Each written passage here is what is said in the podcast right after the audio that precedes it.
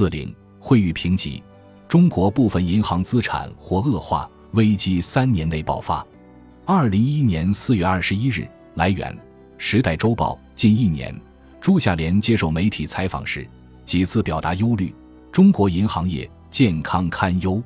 几年前，曾在纽约美联储钻研中资银行的他，来到北京，成为惠誉评级的在华首席银行分析师。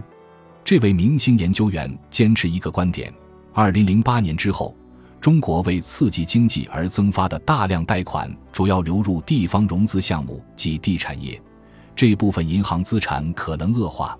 四月十四日，惠誉将中国本币发行人违约评级展望由稳定调低至负面，并认为危机可能于三年内爆发。不过，三至四月间陆续公布的多家上市银行二零一零年报并不支持惠誉的论调。报告显示，工、农、中、建、交等银行基本延续近十年不良贷款额。不良贷款率双降的势头。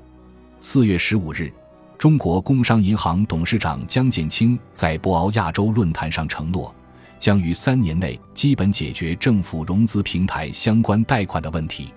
一方看空，一方看多，银行业的暗债风险究竟几何？